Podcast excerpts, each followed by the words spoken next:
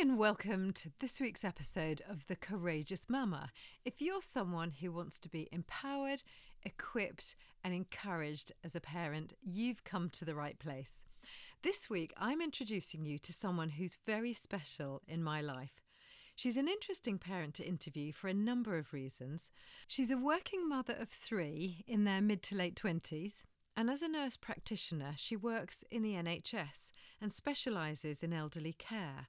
So it was fascinating to ask her how that has been for her and her team through this last difficult season. She's one of those people who always just knows what to do. Have you got someone like that in your life? But at the same time, she's brilliant fun, and in spite of a very serious job, she doesn't take herself too seriously at all. She's also my big sister. I wanted to catch her on the podcast because she's so often been my go to, and I think she's got so much to bring to the parenting space. It's really helpful to chat to people who have come through the little and the medium sized years and can reflect on their experience with wisdom. How will we ever progress if we don't ask the people who've gone before? What should I look out for? What would you do differently? What do I do in this scenario? And I think she's just got bags of that. And I have a few people in mind that I'm going to invite to drop in for that very same reason people with different stories and different backgrounds whom we can glean from. So today, meet Philippa Nash.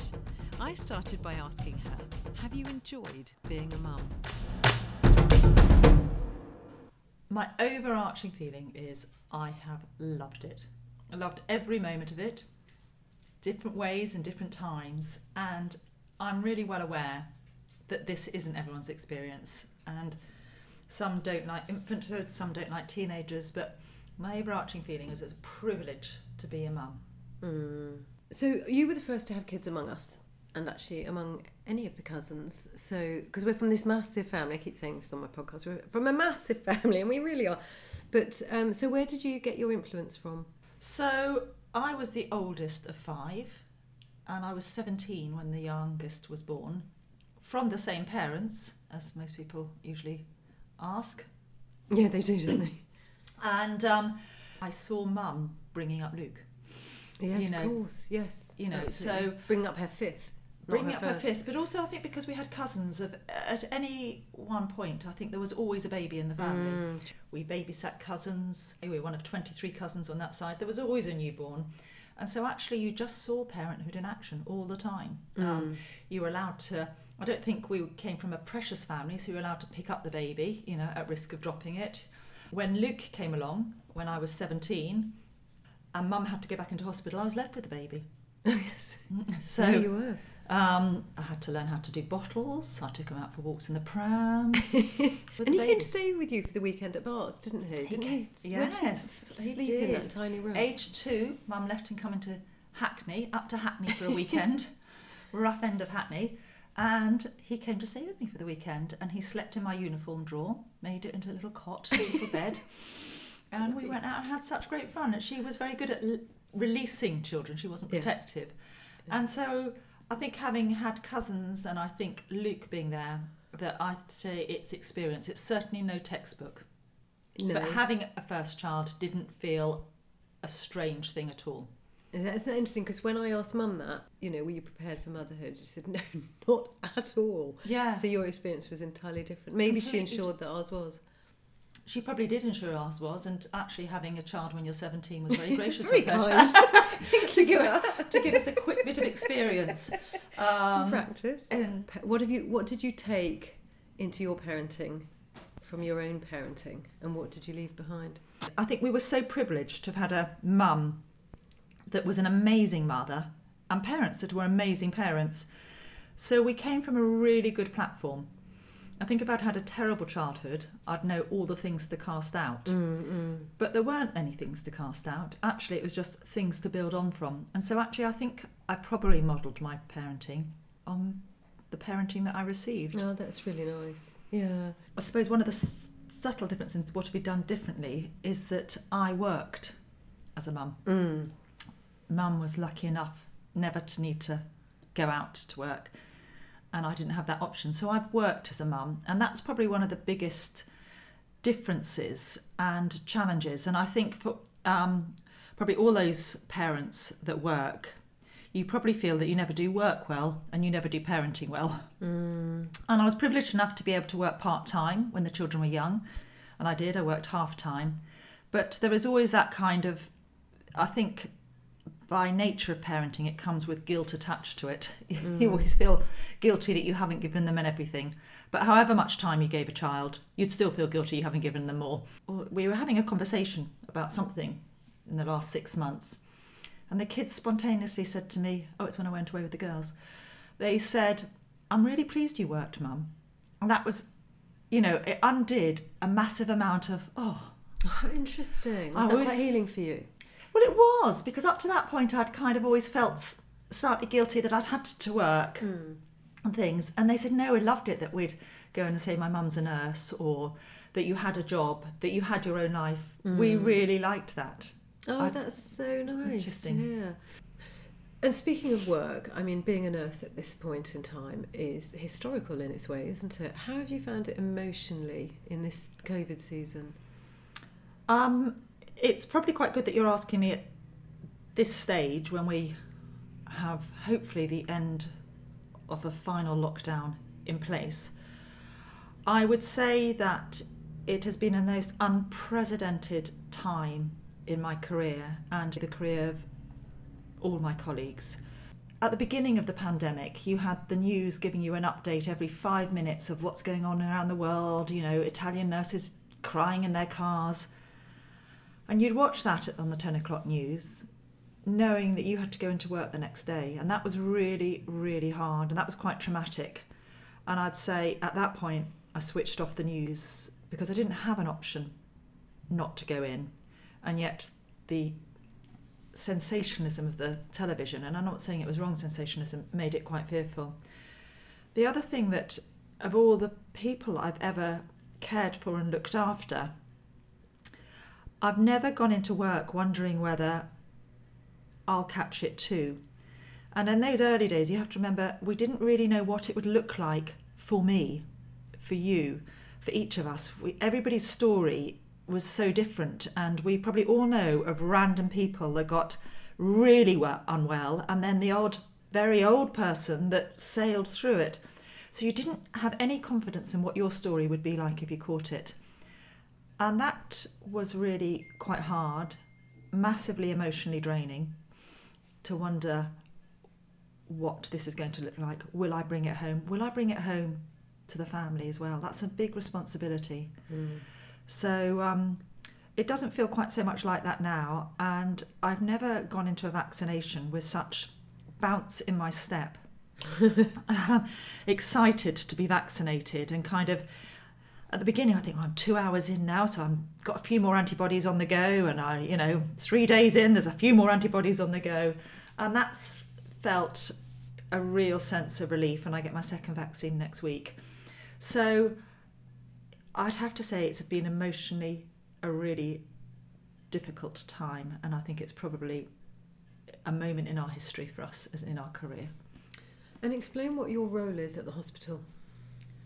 So, my role at the hospital is that I'm a nurse practitioner and I work in elderly care, and it's about the aim is to pick up um, older people that come into ED to give them a specific care and early treatment so that they're not so that they can get the appropriate treatment in the appropriate time in the appropriate way Mm. in the same way that if you go into hospital that children will be scooped off into a different pathway. We're scooping the elderly off into a different pathway. Because they are vulnerable it is confusing it is disorientating.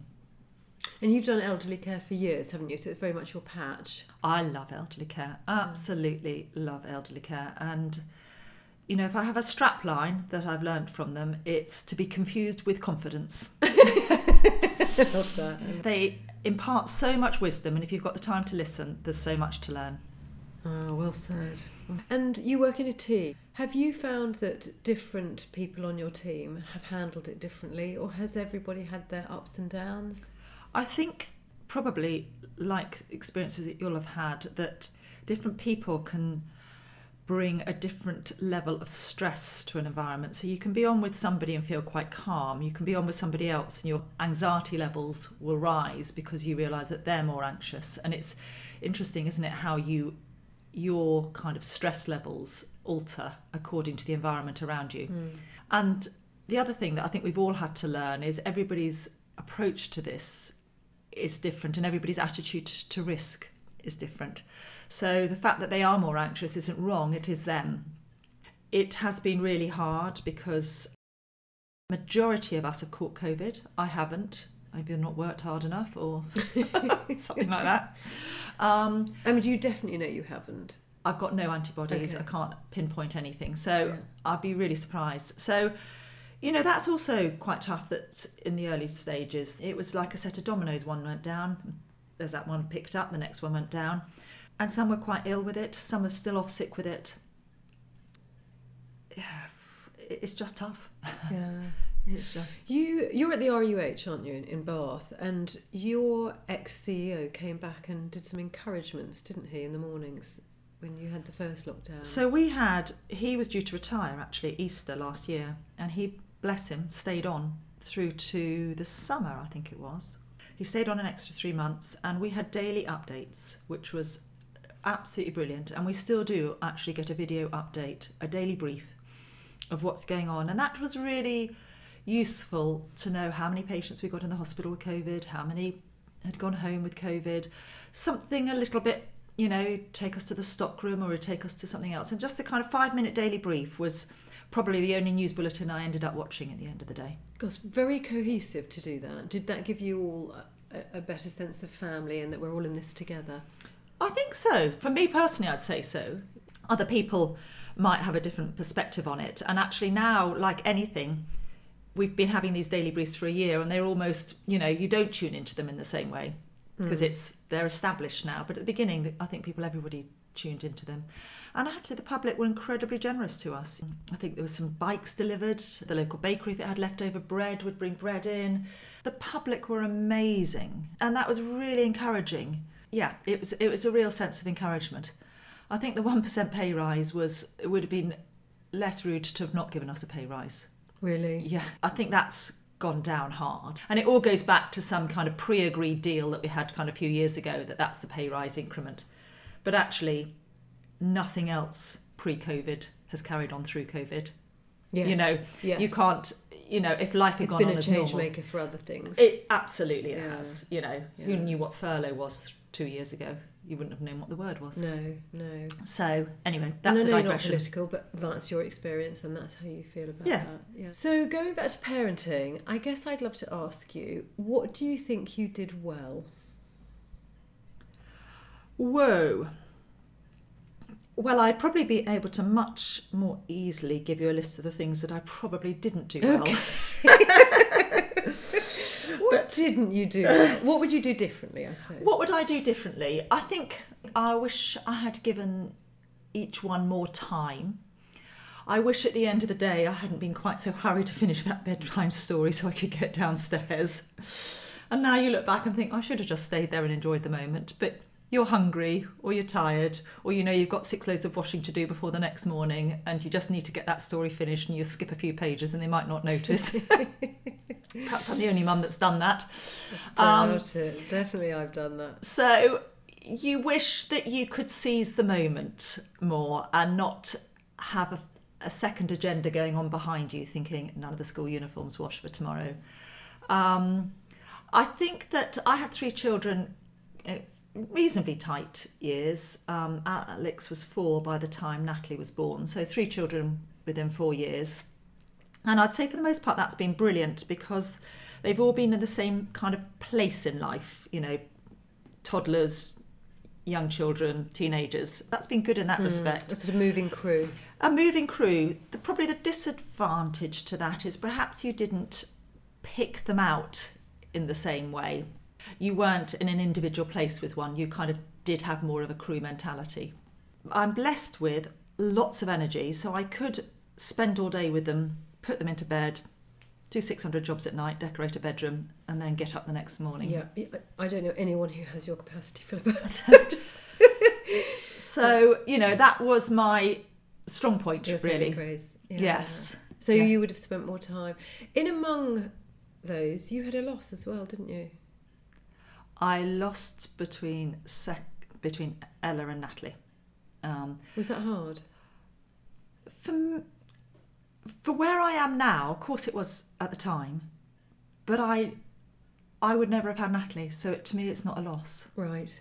I I know that's not everybody's way of coping with no, it. but I'm asking yours, and that's a fair And- comment. Once she came out, I just think I'd have never had you. Right. So if uh, you hadn't had another, Oh, that would have been I'd have been left in Yeah. that place of pain. I ended on a loss. It's, it, yeah.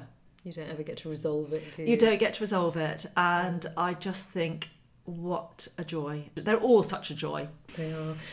So you can remember what you would have done differently. That. What do you feel pleased about? Um, I think because I was 17 when Luke was born, um, so I had kind of quite good experience of kind of seeing young babies and things, that I wasn't over precious.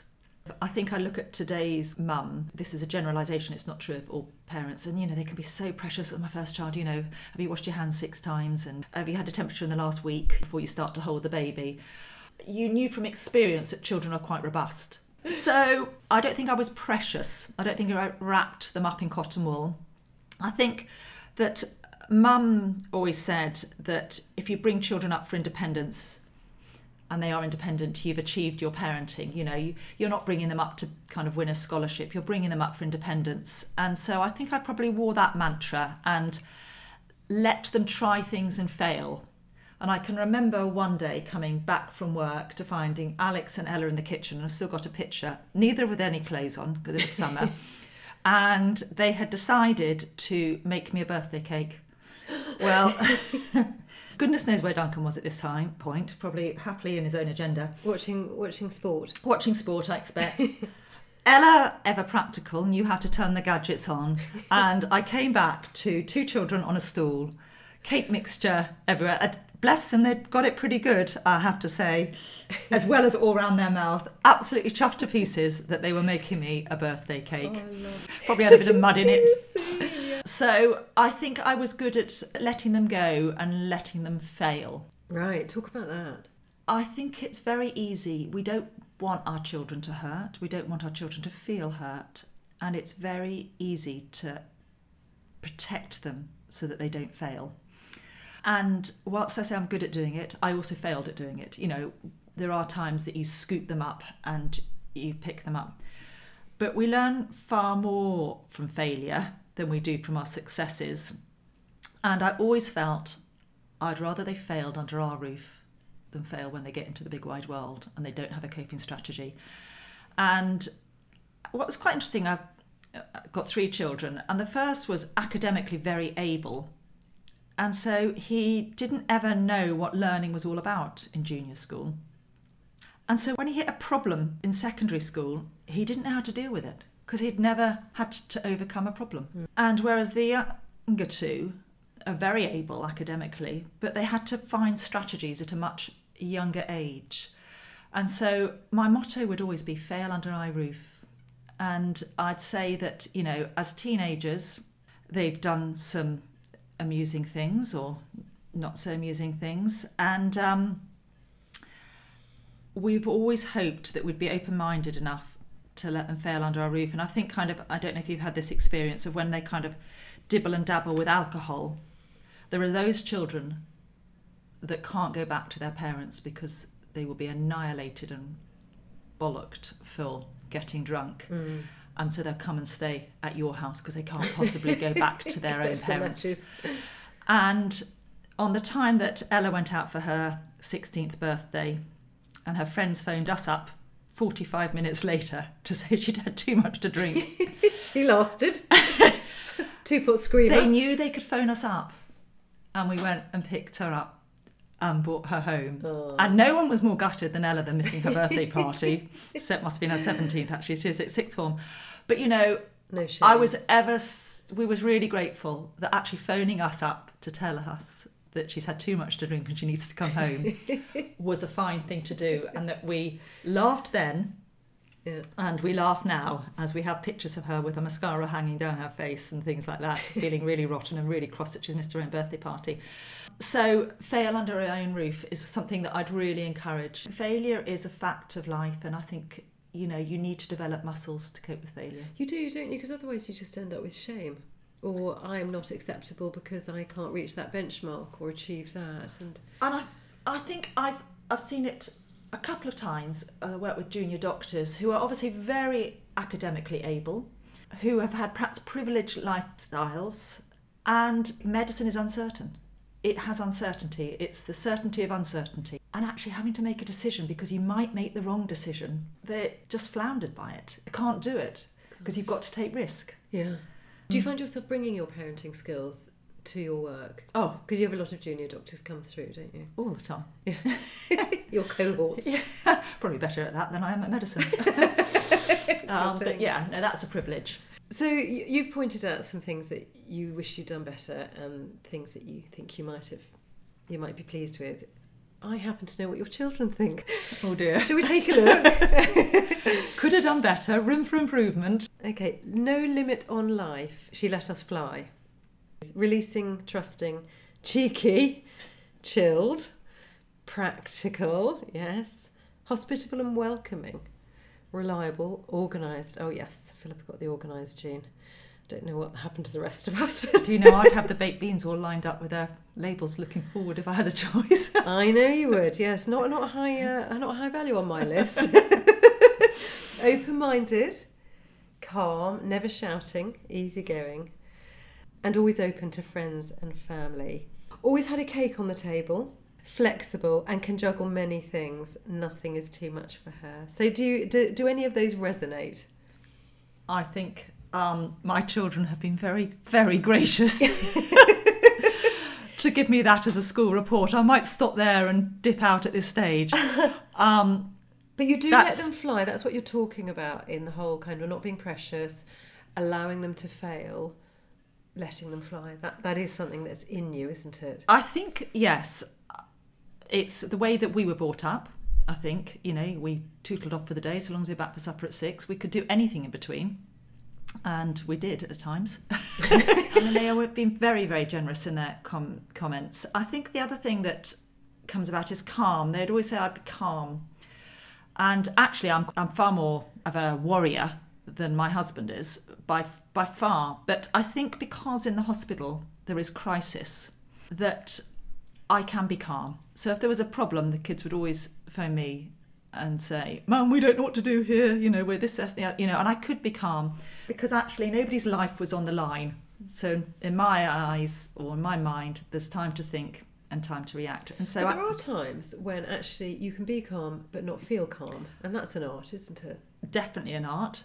It's confused with confidence art. You're getting to that age. yes, the cheekiness.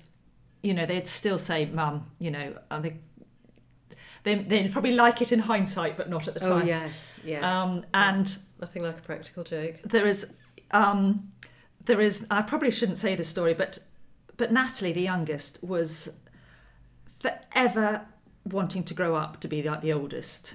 You know, she was she was always in a hurry to grow up. Natalie, you know, she was fourteen at four. And I can remember one Christmas, Ella, who's Mrs. Organised, had saved out her pocket money. Mummy, I'd like to go and buy some Christmas presents. Lovely, I think, to myself.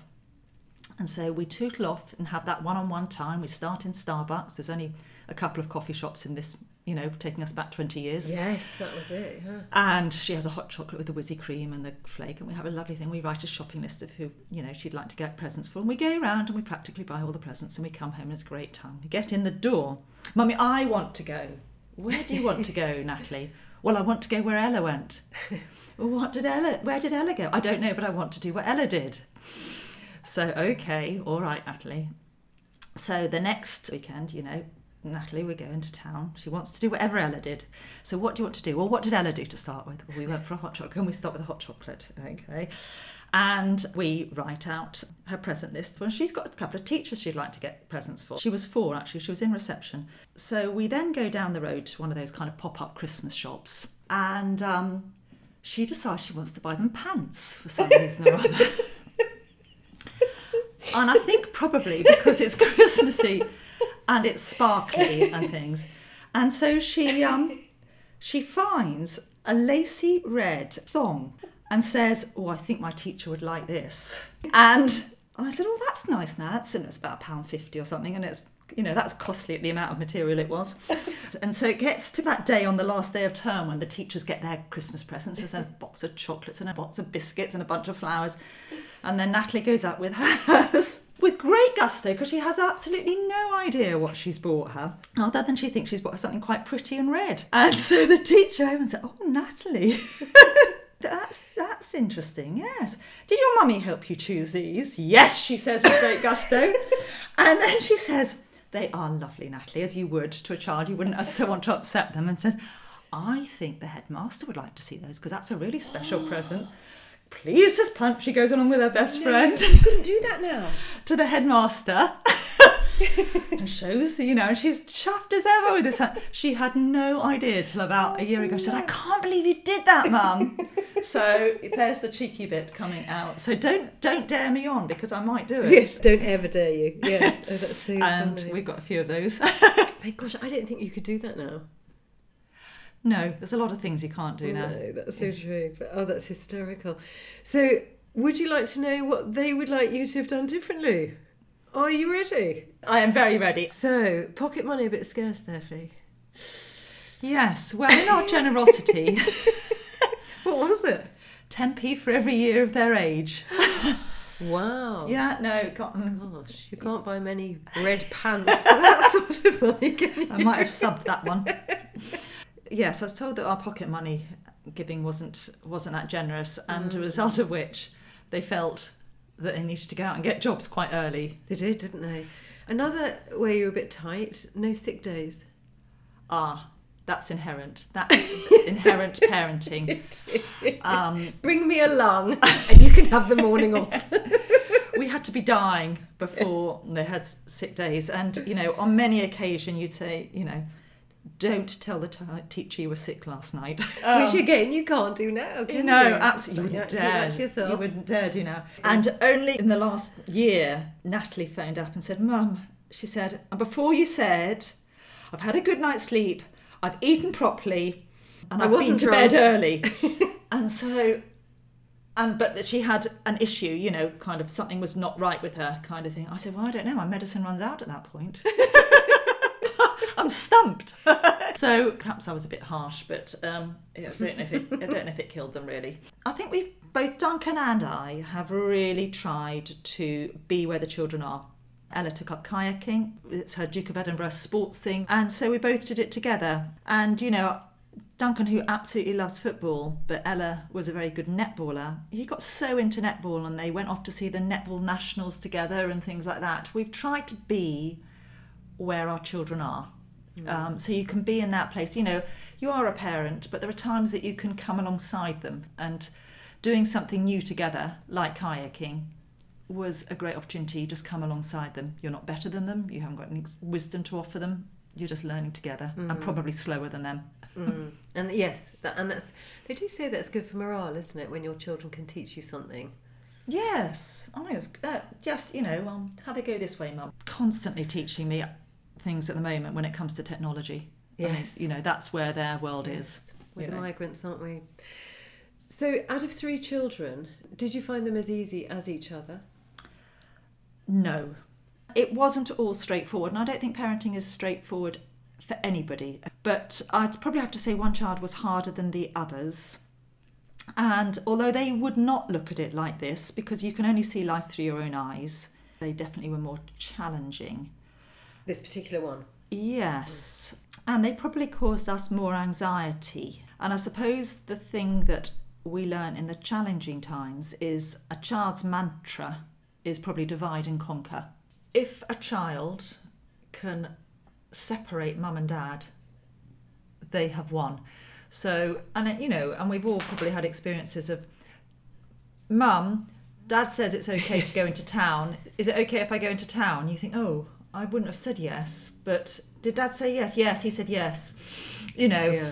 and then they go into town. You say, why did you say yes to going into town? "Oh, I didn't say yes to going to town. They said that you'd said yes to going into town. I think caught up in that. I didn't say yes to going into town.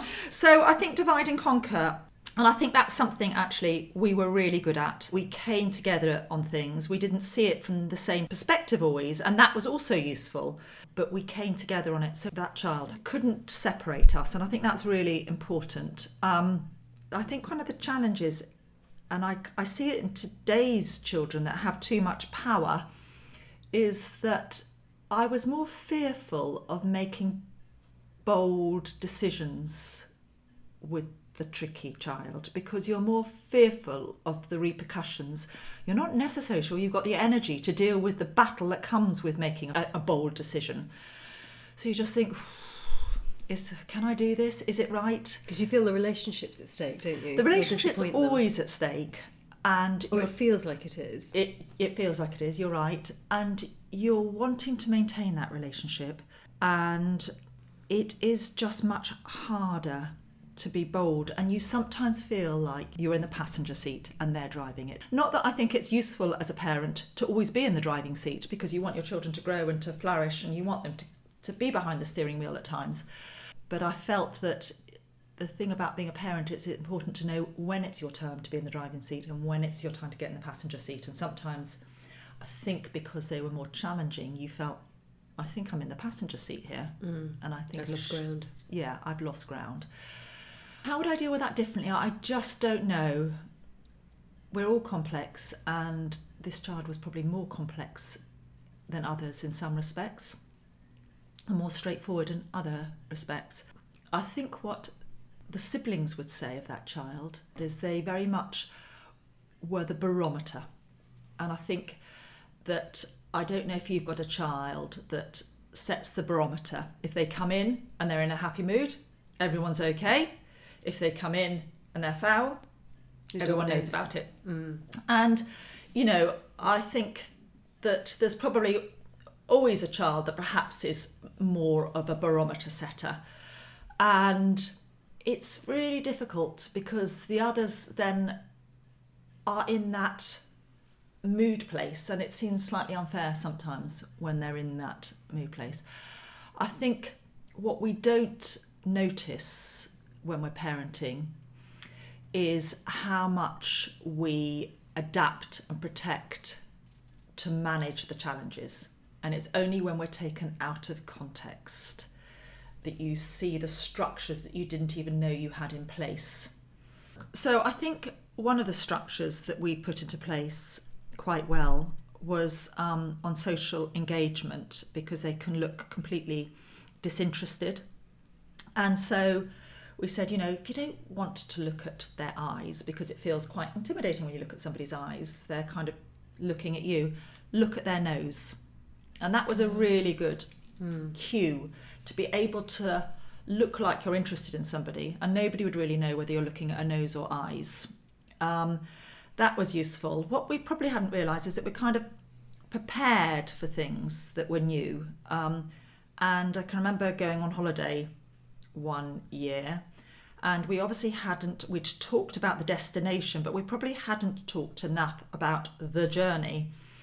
And we get to the airport and we're busy doing whatever we're doing looking up at the board for the flight or etc etc and suddenly notice that um, the child is on the baggage carousel about to go out of the flaps.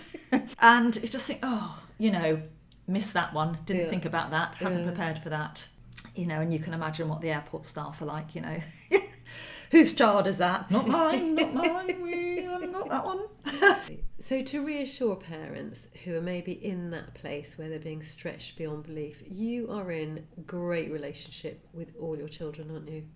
got absolutely delightful relationship i'd call them my best friends as well and i just love being in their company love their humour And now I'm going to ask you, what's the most courageous thing you've done?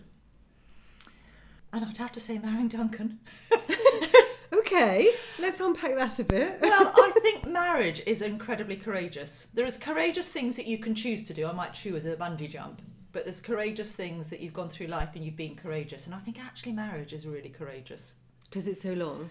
because it's so long. And if your attitude to it is that you're in it, whatever, it's massively courageous.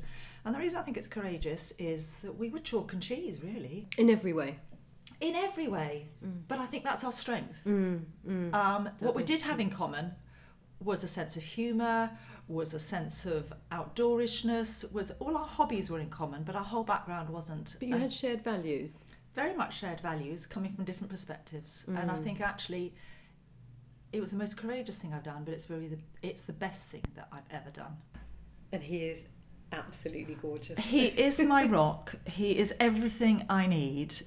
He is my nightmare, and he's my best friend and my best companion. adventure. and he is an adventure that I'll never stop living. Yes. And so one of the things that I would say, if you're privileged enough to be in a parenting as a couple, is, and I I do think that I see this more in younger parents than I than in ours, is that the child can become the centre of the marriage. I'd say that that's what I sometimes do see, and actually the greatest gift you can give a child is to show them that you love their father or to show them that the father that you love their mother. That's the greatest gift you can mm. give a child. And so actually don't forget to demonstrate that love. And one of the things that our kids have really valued is we used to have date night on a friday and it's called it was a night out in because you couldn't afford to go out. So it worked. It was a win-win situation. Friday night they could choose their own supper. Well that was heaven to them. And it'd be something massively complicated like a pizza or fish and chips you know that's all. And they didn't get that on a generally on a day-to-day basis. So is it choose your own supper night tonight? Yes it is. Win for them. And then duncan and i would sit and order a curry and we'd have it in the kitchen. They knew on that night that they couldn't come into the kitchen without knocking they were set up with a good film next door and actually i think that demonstrated to them that our time was important and they reflect back on that and say i loved your date nights it gave them security That's sweet. Do they say that? yes Oh, that's lovely. they absolutely loved that. And I think it because it gave them security that we loved each other. And when separations are happening all over the place, it rocks their own foundation of, will my parents separate, will they be the next one on the line? Um, And of course, there are people out there listening to this who don't have that privilege, as They- you say. absolutely, I'm well aware that the ship sailed for some or it was never in. But for those that have, or that those that go into new relationships, just demonstrate your love for each other. Your child is not the centre of your universe. They will consume every inch of space that you give them and still want more. And how much of it is healthy? So it is good to have your own life. Great little gems there from someone who can look back over nearly 30 years of parenting. She's high energy, high capacity, yet reflective and self effacing too. I love that courageous note of allowing our children to fail and learn coping strategies. Demonstrating our love for each other as parents, I would say that's a note of caution to really hear. It's so tempting to make our children the centre of our worlds, but it isn't where they flourish most. And I loved her honesty about the challenges. Do you have a child in your family who sets the atmospheric pressure? I find myself saying that one of our children grew us more than the others did, and that's been their experience too. So I'm glad she went ahead of me and was at the end of the phone for me in many of my bemused moments. I'm grateful to have her in my life, and I'm grateful that she hopped on today. And I hope you found something in there to encourage you today on your parenting journey. Don't miss the opportunity to pick up your copy of Parenting for Life. Pop to thecourageousmumma.com or use the link below where you'll find your listeners' discount, a big chunk off the Amazon price. And if you feel you're in a place where you could do with some parental support, I'm always happy to have a chat. Or you can book yourself an appointment where we can find some good strategies to get you through the challenging parts of family life. Pop to the link below and the email's there too. And you can also follow me at The Courageous Mumma on Instagram. And I'll see you next week.